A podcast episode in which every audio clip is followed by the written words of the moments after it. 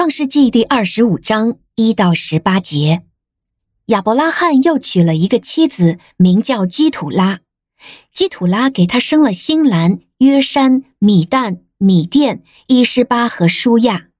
约山生了示巴和底旦，而底旦的子孙是亚舒利人、利都士人和利乌米人。米甸的儿子是以法、以弗、哈诺、亚比大和以勒大，这些人都是基土拉的子孙。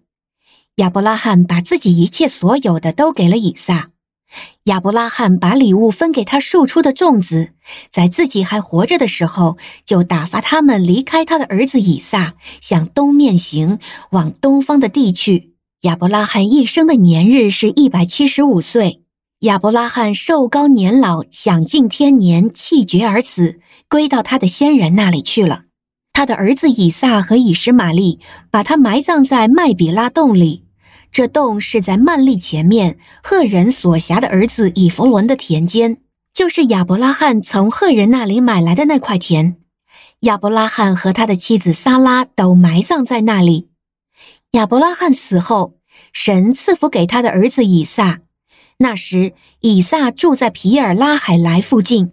以下是撒拉的婢女埃及人夏甲给亚伯拉罕所生的儿子以实玛利的后代。以实玛利的众子按着他们的家谱名字如下：以实玛利的长子是尼拜约，其次是基达、亚得别、米比山、米施玛、杜玛、玛萨、哈达、提玛、伊突、拿非施和基底玛，这些都是以实玛利的儿子。他们的村庄和营地都按着他们的名字命名。他们做了十二族的族长。以实玛利一生的岁数是一百三十七岁，他气绝而死，归到他的先人那里去了。他的子孙住在哈菲拉，直到埃及东面的舒尔，通往亚述的道上。以实玛利却住在自己众弟兄的东面。您现在收听的是天赋爸爸说话网。所赐的迦南美地是流奶与蜜之地，上帝的话语比蜜还要甘甜呢。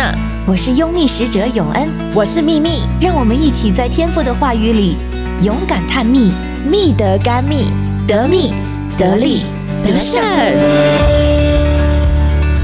弟兄姐妹平安，我是永恩。我们的灵修来到创世纪第二十五章的一到十八节。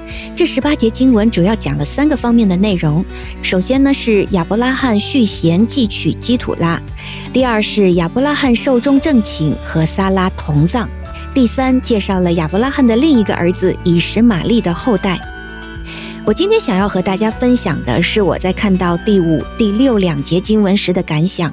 这里说，亚伯拉罕将一切所有的都给了以撒。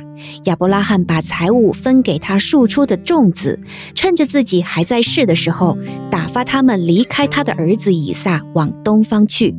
其实这是二十一章做法的重现。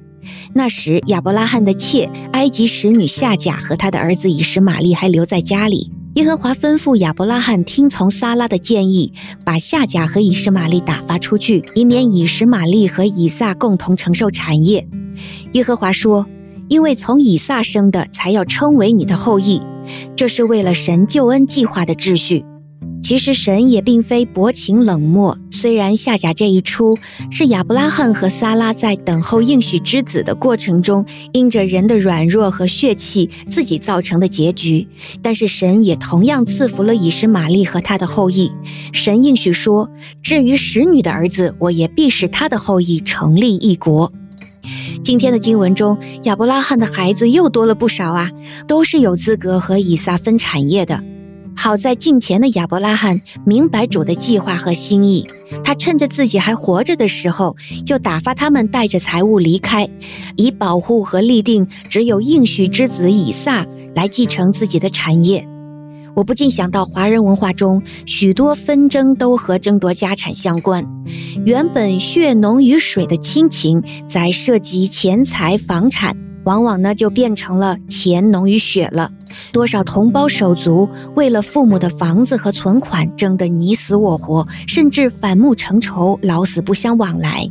这其中的原因很多，包括人罪性中的贪财之心、自我中心、不肯吃亏等等。我相信父母一定都是希望自己的孩子彼此和睦相爱，而不愿意他们为了财产彼此成仇。那今天亚伯拉罕的做法让我想到，为了避免子女在遗产继承上的纷争，父母有责任因着神赋予自己的权柄，在合适的时候提早对遗产做好规划，而不应该因为忌讳谈论死亡或者怕得罪子女等原因而回避这个责任。从信仰的角度，一切财产都属于上帝，是上帝给人的托付，需要好的管家。那父母又是最了解自己孩子的人，深知他们是否有足够的成熟度管理好家产。那对于子女来说呢？遗产都是父母祖辈积攒存留下来的，我们原本不配得，却因为身为子女有了继承的资格。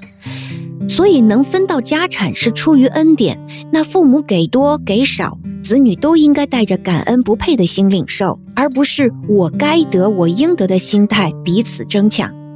那由于时间关系，浅薄简单的个人分享到此。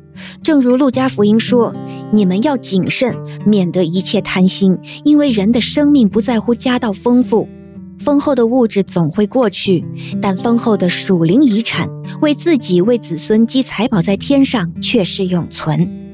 愿神赐福与您，以马内利。